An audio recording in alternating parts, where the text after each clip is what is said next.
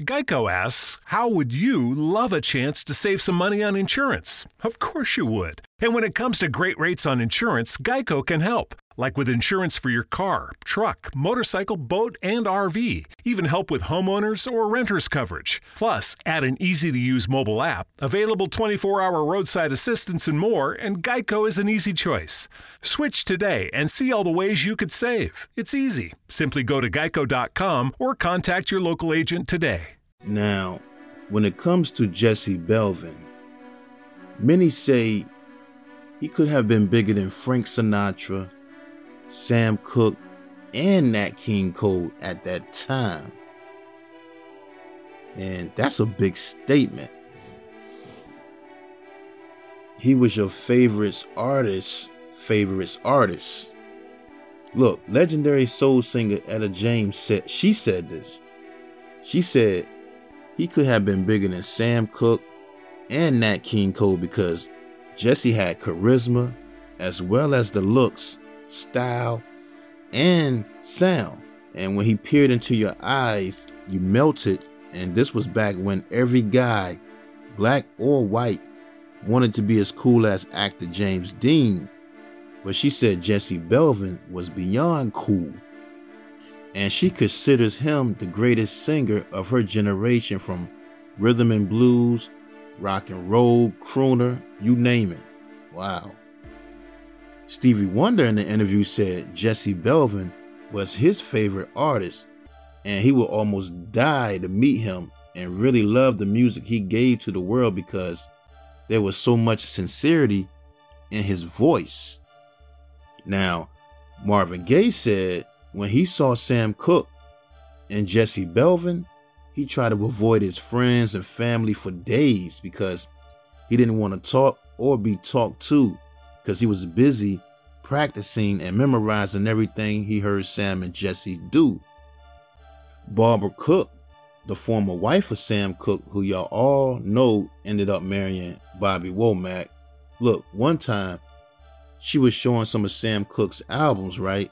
After he died, that he had in the bag, and the only other artist in that bag was Jesse Belvin.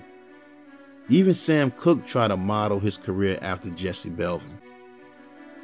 Lou Rawls said Jesse Belvin's album was the greatest jazz pop LP ever made.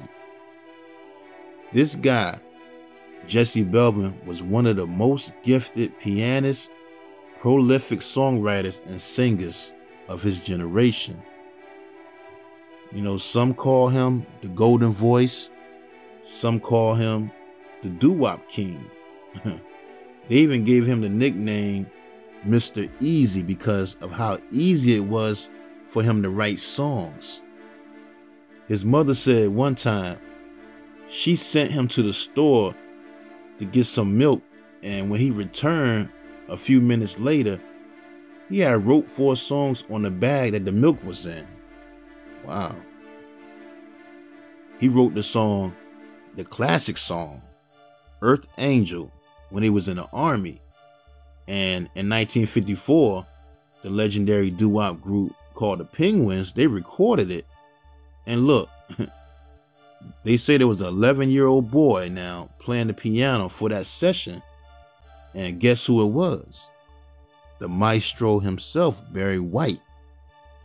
But I'm sorry to say that it's not true though, because as I digged a little deeper while working on the Barry White story, in a 1995 interview with Larry Katz of Boston Herald, Barry White denied writing or arranging the song and believed the story was exaggeration by journalists, although Barry and Jesse did live in the same neighborhood in Los Angeles.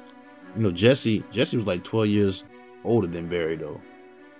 But anyway, look, the song Earth Angel, the history behind that song that song changed the game. That song became one of the first R&B singles to cross over onto the pop charts, selling over a million copies. Look, they say Earth Angel, they say that song was the first song to bring white and black people together during that time, especially the teenagers. Jesse Belvin would write songs so fast and only sell them for like a hundred dollars though. Because at the time, see, during the 50s, the 1950s, he didn't know the music business, in which none of the black artists did, and he was just trying to get some money to help his family. But see, what's crazy is he would write songs for a bunch of his uh, friends that was in groups in his neighborhood, all through LA. And then Jesse would go to Hollywood and get them record deals, which ended up getting him caught up in a lot of contracts he didn't abide by. Like I said, he would sell songs and join another group, but on a contract, he would go by another name because he needed the money. He just loved doing music. But later on, a lot of them songs he ended up not getting credit for, like Earth Angel. He went to court and he did get his royalties at the end. Earth Angel, the truth behind that, his friend stole a song from his house when he was drafted to the military. Because when he had it, when he wrote the song, it wasn't called Earth Angel, it was called Dream Girl. When Jesse was away, his mother still would let his friends in the house play the piano because basically that was the only piano in the neighborhood at the time. And Jesse's songbook was on the piano. That's how Jesse came home. Jesse Belvin came home from the military early because he was in a court battle with Dootone Records and the Penguins over that song Earth Angel. Once he heard it on the radio, they say uh that beef though over that song got so deep. It was deep in the it was deep in the streets that that was the rumor. The rumor was it was a war in the streets over that song. That's crazy, man. Another fact is about Jesse is he was nominated for a Grammy at the first, the first Grammy Awards show. The song he had, Guess Who, made the top 40, hitting number 36 on the pop charts, and it managed to reach number seven on the R&B charts. And that song, the song was really a love letter written by his wife, Joanne, to him. He was in the military at the time during the Korean War. And the song really actually it actually earned him two Grammy Award nominations in 1959. One for Best Male Vocal Performance, in which he lost to Frank Sinatra, and the other Grammy was a uh, Best Rhythm and Blues Performance, in which he lost to Dinah Washington. Now, see, let's get to Jesse's wife, right? Joanne. Now, Joanne played she played a big role in his career, becoming his songwriting partner and his manager later on. She was the only one Jesse could trust and had his back because, like I said earlier, he was caught up in a lot of contracts with small record labels. Like in a three or four year period, they say he has sung on 20 different record labels. And Joanne, she looked over and studied all his contracts and learn how to negotiate. That's crazy, man. A black woman back in the 50s being a manager. I bet the I bet the industry was scared of that. So look, when it came time for him to sign with RCA Victor Records, Joanne, his wife, was the one that made sure his deal was like Elvis Presley's deal, where he had movie deals and everything. Plus, part of Jesse's duty, part of Jesse's duties, right, when they signed him to RCA Records, was that he would be the vocal coach for Elvis Presley. And they paid him to help and teach Elvis Presley. Wow. Now, back to Joanne, right? Joanne Belvin made sure her husband Jesse wasn't going to get screwed out of no money. They actually were the blueprint to show black artists about the business side of the game at the time. But you know what's crazy? Jesse Belvin is not even in the Hall of Fame. Mm-mm-mm. He was never, never inducted. They got so many people in the Hall of Fame that really shouldn't even be in there. But they did say a lady named Jeanette Baker. Now, Jeanette Baker, she's a well known actress and singer whose great aunt was Josephine Baker, and she was good friends with Jesse Belvin. And she did do a a, a petition to have him placed on the 2013 ballot for uh, induction into the Rock and Roll Hall of Fame. Now, another thing is, and it's kind of spooky, right? You know that 27 Club where all them artists die at the age of 27 years old? Well, Jesse Belvin was the first one to start it off. He's the first member. That's crazy. But look, what I want to talk to y'all today about is his death on February 6, 1960, when him and his wife was killed in a car crash. A horrific head on collision just hours after doing a concert. But many think they were murdered. So let's get into the story, y'all. Here we go, right? Now, the story goes. Now, see, during that time, especially in the deep south, racism was crazy out there everything was segregated. But see, Jesse had just signed a major deal with the label RCA Victor Records, and he was promoting the album titled Mr. Easy, which was the follow up to his last album titled Just uh, Jesse Belvin, right? And the label, now RCA wanted more sales, and they knew in order to reach a bigger audience, he would need to tap into the segregated South and they was trying to market him as the black Elvis Presley. Wow. Because see, look, like I said, Elvis was on that label too. They had signed him a few years back, and he was big at the time. And they was calling Elvis uh the white soul singer, or they was calling him the a white little Richard. That's crazy. But we all know, we know Elvis. We know Elvis I'm gonna say admired black music, blues, gospel, R&B. Little Richard said, if he was white, there would be no Elvis. I'm gonna say that. I'm gonna save both of their stories for later. But look, the label, right? They was grooming Jesse to cross over to the white audience. They was in competition with Capitol Records, who had Nat King Cole, and he was the king at the time, and they wanted Jesse to become a smooth ballad singer and be on the same level as Nat King Cole with a white fan base. But see, while he was trying to make his record label happy, Jesse felt he was losing his black fan base. And that's why he joined the R&B Caravan Tour, which had an all-black roster. And it was also the first rock and roll show of 1960. So look, right, they put Jesse on tour and he had a show lined up at the 2600 seat Robinson Auditorium in Little Rock, Arkansas with Sam Cooke, Jackie Wilson, and a few other artists. And this show was supposed to be the first integrated show bringing white and black teenagers together for the first time. This wasn't a Chitlin circuit tour now. This was the first mixed audience show ever in the state of Arkansas. And you know, Arkansas at that time was filled with racism because, you know, just a few years before that, the Little Rock Nine situation had happened.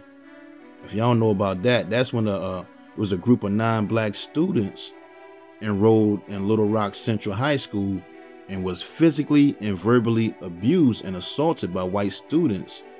And the National Guards had to come down to make sure they got in the school and were protected. I mean, they called the National Guards in, but it was racist too. Now, one of the black students, one of the black students even got acid thrown in their eyes. Wow. Shame, man. I'll save that for history underrated. But anyway, look, back to the story now. Jesse, Jesse Belvin was coming from California and living there, he experienced racism, but when he came to the deep south for the first time, it was a whole different ball game. When he saw what he saw in the south scared him so bad, he had to call his mama. He called his mama a few times and told her about the hatred he and the other R&B stars were experiencing, which made her scared for his safety. That made his mom scared for his safety because she usually heard from him every couple of weeks, but when she received three nervous phone calls from him during this tour, she became worried. And to be honest, at the time, Jesse Belvin's popularity was just as big as Sam's Cook and Jackie Wilson's. And look, that week, he had already received death threats prior. So when they did this show, right, there were white supremacists in the crowd shouting and yelling racial slurs at Jesse and Jackie Wilson and everybody, and the rest of the black artists. The white supremacists were urging the white teenagers at the show to leave the show because when they seen, they didn't like the fact that whites and blacks mingling together all in one room. They lost it when they seen that. They started throwing glass bottles from the mezzanine and started fighting with blacks in the audience and everything. They say it got so bad, the show had to be stopped twice, and Jackie Wilson refused to perform, and him and the promoter and the police at the venue had got into it. Now, after the show, things got so bad to the point that Jesse Belvin, Jackie Wilson, Sam Cooke, and the rest of the black artists had to be escorted out of town. Better yet, they was ran out of town. Because see, the promoter of the show, he wanted them to perform a second show, but they refused. And that's when they was ordered to leave town at gunpoint. Wow. It got ugly, man.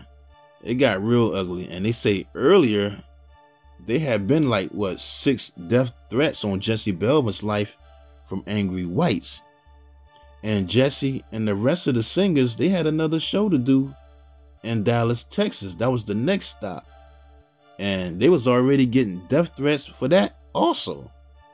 So look right now, now in order to leave the town by all the angry white people, when they was walking to their car, they saw about five young white men near Jesse and Jackie Wilson's vehicles. Now, one witness stated that two men were trying to block the view of Jesse Belvin's car while another was underneath it. But they somehow, Jesse and them managed to escape. Now leaving Arkansas, they're in the car, right? Which was a Cadillac, black Cadillac Jesse had. Um, it was Jesse, his wife Joanne, his friend and guitarist Kirk Davis, and his driver, whose name was Charles Shackelford. Now, let me say this about the driver, right? Now, the driver, Charles Shackelford, recently had been the driver for Ray Charles, but Ray Charles fired him because of the way he drive. He was always swerving too much, falling asleep behind the wheel and everything. Ray Charles said in his autobiography titled Brother Ray, which is a great book, by the way, he said Charles Shackelford used to like to hang around the shows instead of getting some sleep because he knew he had to drive and uh, he had to drive a lot of hours and he liked to drink. That's why Ray Charles fired him. Now, now back to the story right now. Charles Shackelford, now driving, leaving the show hours later, he somehow he's driving. Somehow he loses control and went into the other lane of oncoming traffic and ended up in a head-on collision crashing into another car. And the car exploded bursting into flames. Now some of the other musicians on the tour know, everybody was following each other but um some of the other musicians was far way far back. They was uh, far behind Jesse's car. And they say they saw a horrible glow like a red glare that lit up the sky where the two cars collided. And Jesse Belvin and the driver, Charles, were killed instantly. Sad, man. His wife Joanne was in the car too. She uh she was taken to the hospital with injuries and they had to put her in a coma. But a week later she died from her injuries. But here's the crazy part about that, right? Now, according to Etta James, and she put this in her book, um, I think it's called Rage to Survive. Um, Etta James, she heard the story from Jackie Wilson because her and Jackie Wilson was real close. She said the hospital refused to treat Joanne until they got some money. So Joanne, she remained untreated until someone got in touch with Jackie Wilson. And that's when he drove from Dallas, Texas, all the way back to Arkansas with some money to give the doctors, but she died of her injuries a few days later. That's sad, man. The doctors left her untreated with a crushed pelvis, a crushed chest, and a broken arm. Mm, mm, mm. Etta James also said that Jackie Wilson told her, though. Now, Jackie Wilson told her that the crash was the driver's Charles Shackelford fault because he fell asleep behind the wheel because everybody everybody else in the car was asleep and Jesse had his arm around his wife Joanne while sleeping. But right before the crash during the swerving he grabbed his wife Joanne's head and shoved it beneath the car radio which probably saved her life at that moment. But Jesse went through the windshield and was nearly decapitated though. Sad, man. Now, Jesse's guitarist, Kirk Davis, was in the car too. He was asleep in the back seat. He was injured but survived. He was the only one to make it, but they say he never gave an interview about what really happened that night. Hmm. He probably don't remember though, because actually he was hurt pretty bad. He was in a coma. And the other car that they hit, which was a husband and wife from Milwaukee, died also from the head on collision, which is sad. So, a total of five people lost their life that day. Now, when police arrived on the scene, one of the first state troopers on the accident scene stated that both of the rear tires on Jesse Belvin's black Cadillac had been obviously tampered with. Hmm. He said it looked like the tires had been slashed. But after making that statement, he gave no more details, which made people think foul play was involved. Because there is no evidence from the crash scene, no notes, no photos, or if a report was ever even filed and you know how the police was back in that time in the 1950s and the 60s when it came to black people. It just didn't care, you know? So that's why when the word got back that Jesse had died, when that word got back to the black community, they automatically thought foul play because they died in the deep south. Now, they say Jackie Wilson was so upset about his death he wanted to get his lawyer involved to investigate because he was headed to Dallas, Texas, also right behind Jesse them to perform. But he ended up being late because he had car trouble too right after the show. He thought somebody had messed with his tires too, trying to sabotage his car. And by the time he got to Dallas, Jackie Wilson was wondering why Jesse haven't arrived yet. So that's when he called Jesse's mother in LA asking if she had heard from them, but she hadn't. Like I said earlier, man, when they was leaving that Little Rock, Arkansas show, there was a bunch of white men around their cars, and one was underneath the car. He could have planted, he could have planted a bomb, anything under there, because they say Jesse Belvin's car exploded and burst into flames, but A head on collision could do that too. And to be fair, his driver did like to drink. That's why Ray Charles fired him. And he wouldn't rest up for the long hours of driving, so he could have nodded off or something and fell asleep behind the wheel. And you know, Jesse and his wife Joanne, man, were both buried by each other at the Evergreen Cemetery in Los Angeles, California. And you know what's crazy though? After Jesse Belvin's death, right, Sam Cooke signed to the same record label, RCA Victor Records. Because what people don't know is after Sam after Sam Cooke left King Records, he went to LA to get a good record deal like Jesse Belvin and his wife had got. And he learned a lot. He learned a lot of business from them. They were all good friends. Look, in the Sam Cooke documentary called The Two Killings of Sam Cooke on Netflix, which is a great that's a great documentary. There was a part in there where Sam Cooke was so upset after hearing about Jesse Belvin's death that he boycotted uh, a, seg- a segregated show in Memphis, Tennessee, refusing to perform, risking his life. I think he boycotted a couple shows after his death, though. And Jesse Belvin and Joanne, they did have two sons. You know, uh, Jesse Belvin Jr. Um, he said he was working on a book about Jesse's life, and he stated for years he's been trying to find out what really happened to his parents. He also said that the song Earth Angel might have been the reason his parents lost their lives. Hmm. But one thing his mother Joanne did when she became manager of her husband Jesse Belvin is put the kid's name on the publishing so they can live off the royalties. That was very smart of her for doing that. She was a smart woman.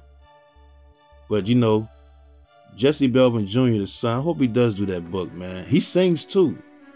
He sounds pretty good. So y'all, y'all make sure y'all check him out when y'all get a chance. And this story, man, this story should definitely be a movie. And I was surprised that there's no documentary or anything, you know, on him, man. It's a lot of missing pieces to this story. So hopefully his son put that book out so we can get get a lot more real information. You know Jesse Belvin, man, 27 years old when he died. His wife, Joanne, was 25 years old. Rest in peace to both of them, man. Rest in peace to everybody that lost their life that day. So, gotta ask, I gotta ask y'all, what y'all think? Was it an accident or foul play was involved? So y'all leave a comment and let me know what y'all think and stay tuned for more episodes cuz uh I like this series, Accidental Demise. I can really get deep. We can really get deep and dig deep into the depths of a lot of these artists.